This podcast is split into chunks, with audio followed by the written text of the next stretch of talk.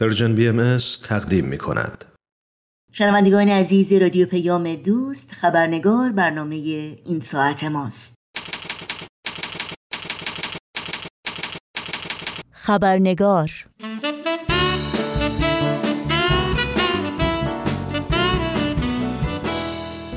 با خوش آمد به شما دوستان و دوستداران خبرنگار نوشین آگاهی هستم و برنامه این چهار شنبه رو تقدیم می کنم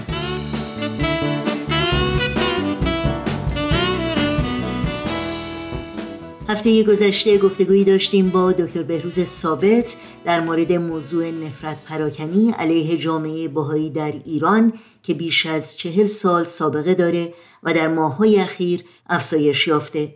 بر اساس گزارش جامعه جهانی باهایی ترویج دروغ یکی از حربه های اصلی حکومت ایران در سرکوب باهایان از زمان انقلاب اسلامی در سال 1979 میلادی تا کنون بوده.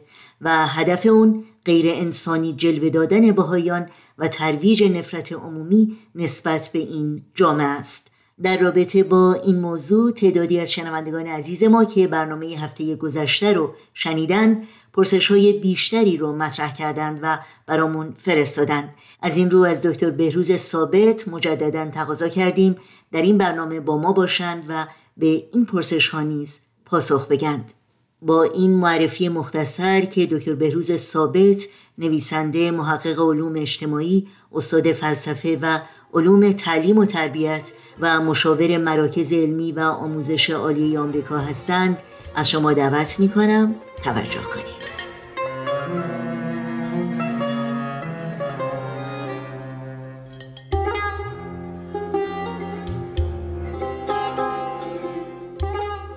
جناب دکتر ثابت درود بر شما و بی نهایت سپاسگزارم که در این فرصت که مجددا دعوت من رو قبول کردین تا در این برنامه به تعدادی از پرسش های شنوندگانمون در مورد موضوع نفرت پراکنی و کمپین اخیر جامعه جهانی باهایی که موضوع صحبت هفته پیش ما بود پاسخ بگید. خیلی ممنون از دعوت دوباره شما و شرکت بنده در این برنامه و امیدوارم که سوالاتی که شنوندگان عزیز مطرح کردن رو اینجا بتونیم در فرصت کوتاهی که داریم مورد بحث و مطالعه قرار بدیم. خیلی ممنون. اجازه بدیم با اولین پرسشی که آقای امید از آمریکا برامون فرستادن آغاز بکنیم و اون این هست که از دیدگاه جامعه شناختی چه نوع لطمه هایی وارد میشه به جامعه هایی که در اونها نفرت پراکنی به صورت سیستماتیک وجود داره؟ بله بله حتما. ببینید اصولا اساس هر جامعه ای این یه بحث خیلی اساسی و ابتدایی در مباحث جامعه شناختی و اون اینه که اساس هر جامعه بر روابط متقابل اجتماعی استوار هست.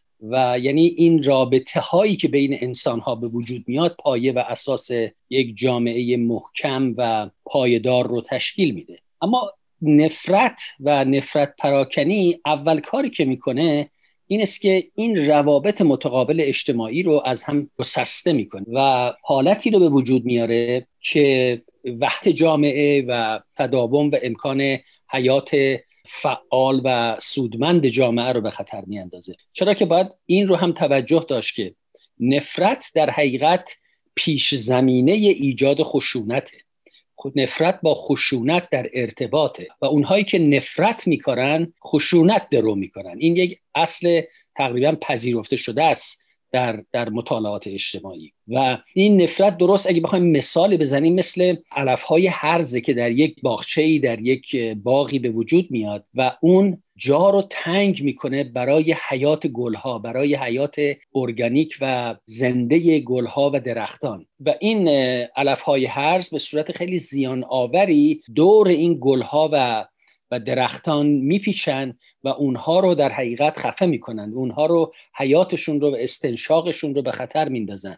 و اصولا این باغ زندگی رو نفرت مثل همون علف های هرز از بین می‌بره. حتی مثال دیگه ای که می‌تونیم بزنیم این است که نفرت پراکنی مثل سلول های سرطانی است که به وجود میاد و حیات انسان رو تهدید می‌کنه. به همون ترتیب نفرت پراکنی در یک جامعه هم مثل سلول های سرطانی است که جا رو تنگ می‌کنن برای ادامه حیات فرد و, و زندگانی انسان. مطالعات تاریخی و جامعه شناسی نشون داده که با از میان رفتن وحدت جامعه و ایجاد و اون سوء زن و دشمنی که جای وحدت و یگانگی و روابط متقابل اجتماعی به وجود میاد این جامعه به دست خودش اسباب سرنگونی و پریشانی خودش رو فراهم میاره. چرا که از درون از هم میپاشه و نفرت پراکنی در حقیقت پیش زمینه از درون پاشیده شدنه. شکسپیر نویسنده سرشناس انگلیسی جمله داره که میگه که اون شرارتی که انسان ها می‌کنن بعد از اونها زندگی می‌کنه یعنی ادامه میده و نفرت مظهر کامل شر هست و بر اساس همین گفته شکسپیر در حقیقت می‌تونیم بگیم که وقتی نفرت پراکنی در یک جامعه آغاز میشه این در تاریخ و در فرهنگ یک ملت باقی میمونه و جامعه رو به نوعی نفرین زده می‌کنه. منظورم از نفرین زدگی به معنای به اصطلاح خرافاتیش یا به معنای متافیزیکش نیست بلکه به خاطر اون احساس گناهی است که بر دوش جامعه باقی میمونه و از نسلی به نسل بعد منتقل میشه. و اگر اون جامعه نتونه بر اون غلبه بکنه اون احساس گناه و اون احساسات به اصطلاح فروخفته می‌تونه تبدیل بشه به یک کینه خشن و اسباب یک نوع خشونت دیگر رو فراهم بکنه. مثلا مثل آلمان بعد از اینکه در جنگ اول جهانی شکست خورد در حقیقت اون نفرت های فروخفته بود که دوباره بعد از شاید 20 سال دوباره در شکل نازیسم در آلمان به وجود آمد. به همین جهت واقعا این همونطور که گفتم این شرارتی رو که نفرت ایجاد می‌کنه بعد از این حیات اون افرادی که اون شرارت رو ایجاد کردن در فرهنگ یک جامعه باقی میمونه و این بسیار مشکله که اون شرارت رو از فرهنگ اون جامعه پاک کرد. خیلی ممنونم.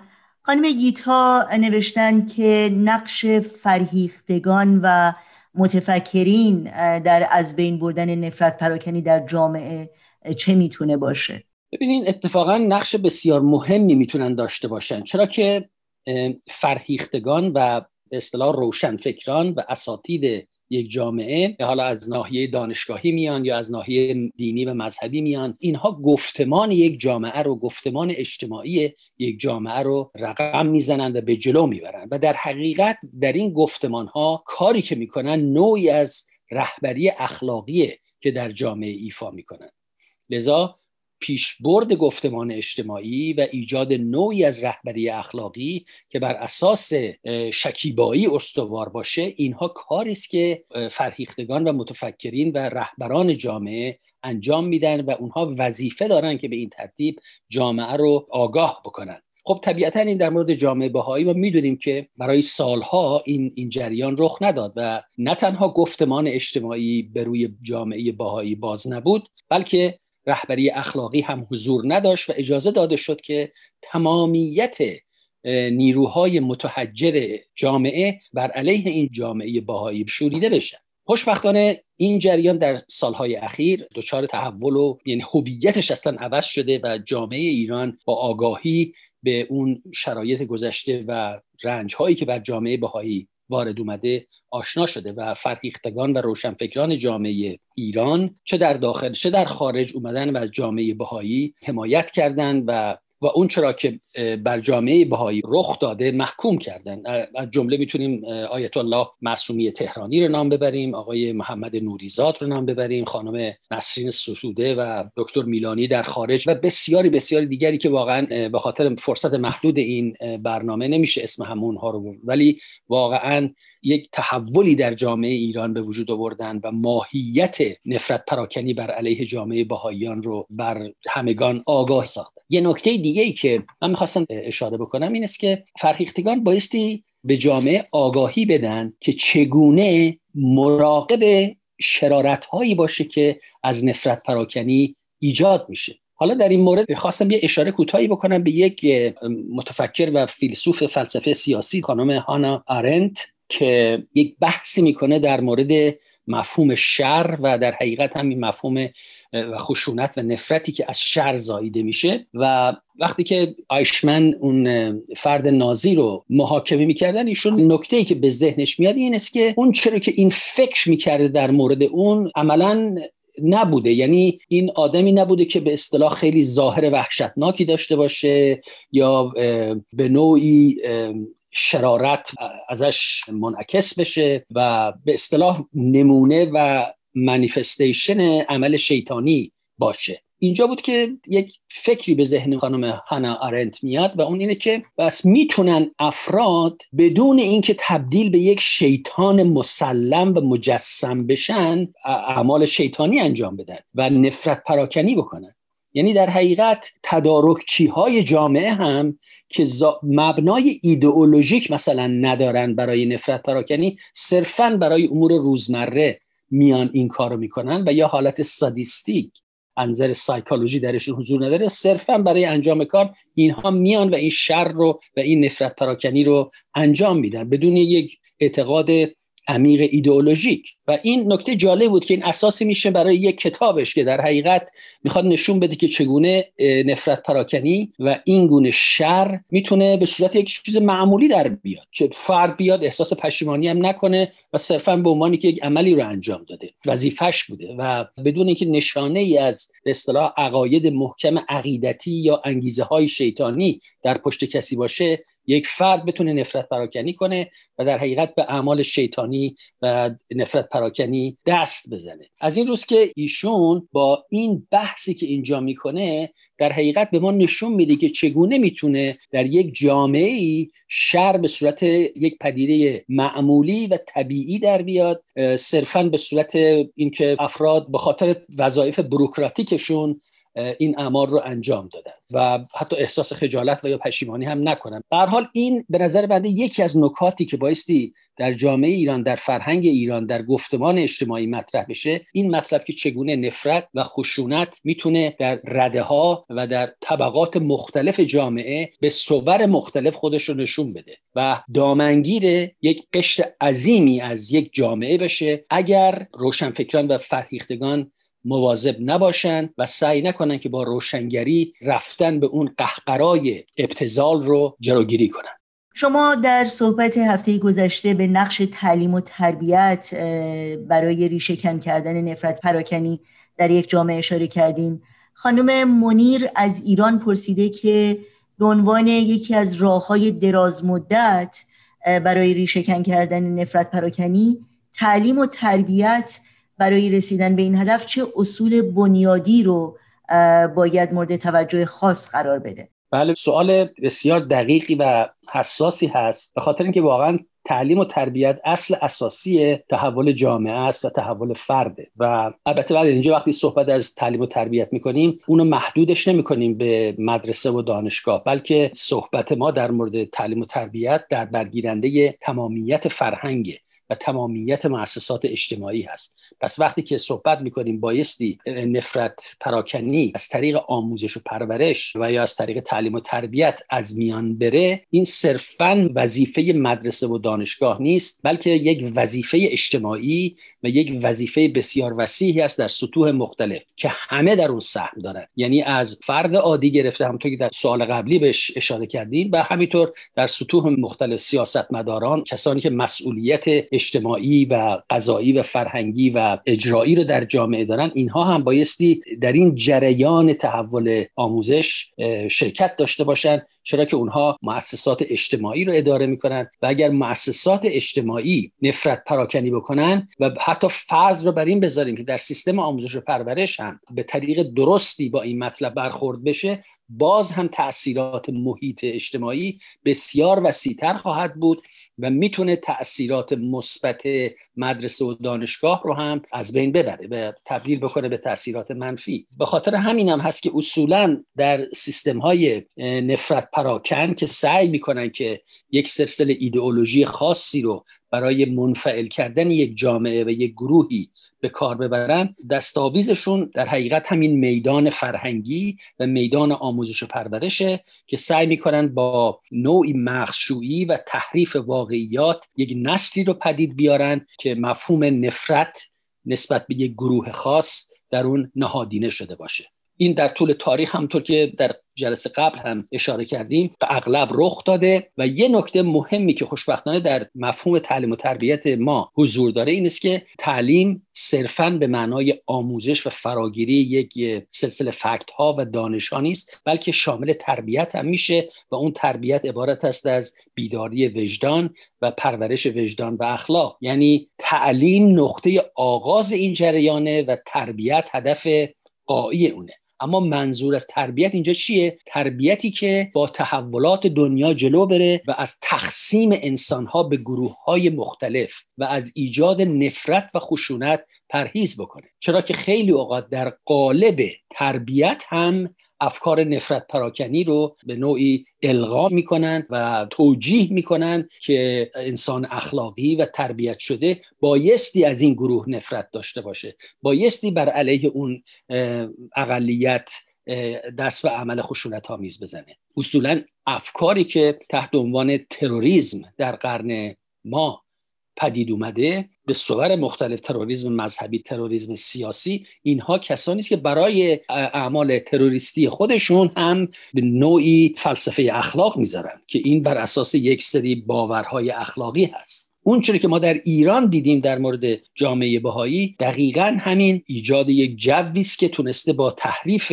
حقایق تاریخی خار و خفیف نگه داشتن یک جامعه در حقیقت نفرت پراکنی رو تحمیل بکنه و این رو به صورت یک امر طبیعی برای گروهی از مردم در بیاره. و در حقیقت این جدال ابدی که نفرت پراکنی ایجاد می‌کنه که در حقیقت یک نوع تضادی هست یک نوع جدایی هست بین ما و دیگران که اون رو می‌تونن از نمادهای مذهبی کهن استفاده بکنن که جریانات سیاسی امروز رو نشون بدن توطعه پنداری بکنن تشویق و ترغیب واکنش های شدید بکنن حتی در لحظاتی مظلوم نمایی بکنن در لحظاتی پرخاشگری بکنن. اینها همه بخش از این سیاستی است که می‌تونه پشت و زمینه فکری و فرهنگی نفرت پراکنی در جامعه باشه. لذا اصل اساسی یک تحول فرهنگی باید از این تفکر یگانگی نوع انسان صورت بگیره.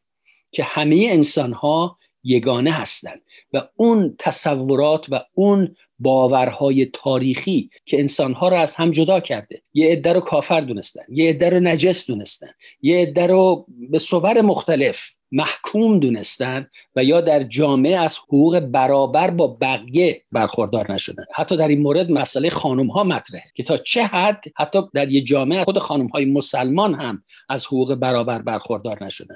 لذا تا زمانی که این تفاوت ها و تضاد ها به وجود میاد و اون اصل یگانگی نوع انسان به عنوان ستون فقرات تعلیم و تربیت در جامعه جا نیفته طبیعتا این برنامه می‌تونه ادامه داشته باشه. ممنونم جناب دکتر بهروز ثابت. تشکر می‌کنم از لطفتون از اینکه وقت گذاشتید و واقعا از صحبت های ارزنده شما مثل همیشه استفاده کردیم. همینطور سپاسگزاری می‌کنم از شنوندگان عزیزی که با ما تماس گرفتند و پرسش هاشون رو مطرح کردن. مطمئنم باز هم شما رو جناب دکتر بهروز ثابت در این برنامه خواهیم داشت. خیلی ممنون دوباره از این فرصتی که به من دادید. آهای خبردار. مستی آشیار خوابی یا بیدار خوابی یا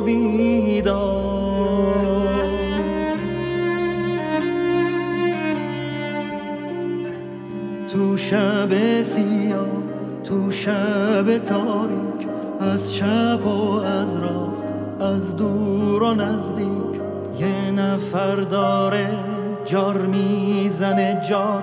آهای غمی که مثل یه بختک رو سینه من شده ای آوار از گلوی من.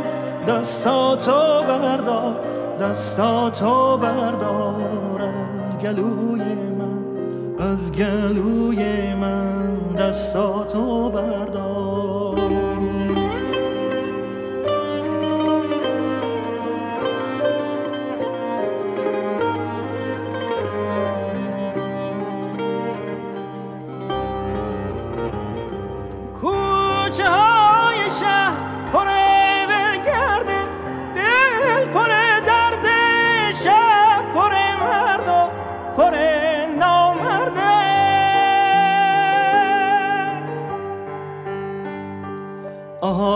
خبردار.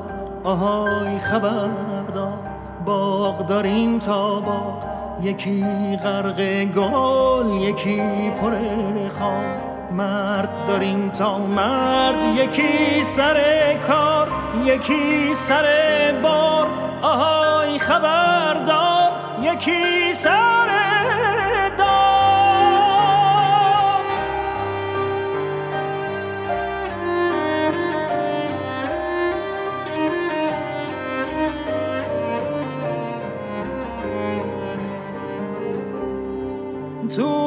کوچه های نسیم رفته پی ولگردی توی باغچه ها پاییز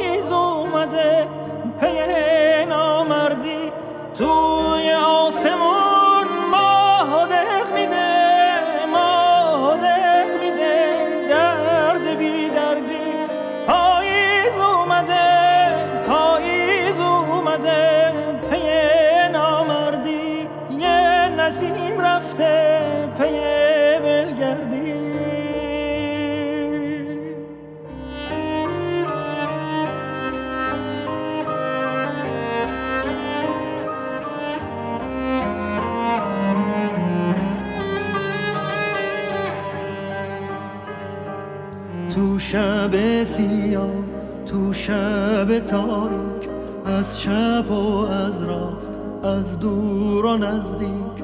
یه نفر داره جار می‌زنه جار. آهای غمی که مثل یه بختک رو سینه من. شده ای آوار از گلوی من. دستاتو بردار دستاتو بردار از گلوی من گلوی من دستاتو بردار دستاتو بردار. از گلوی من از گلوی من دستاتو بردار دستاتو بردار. از گلوی من از گلوی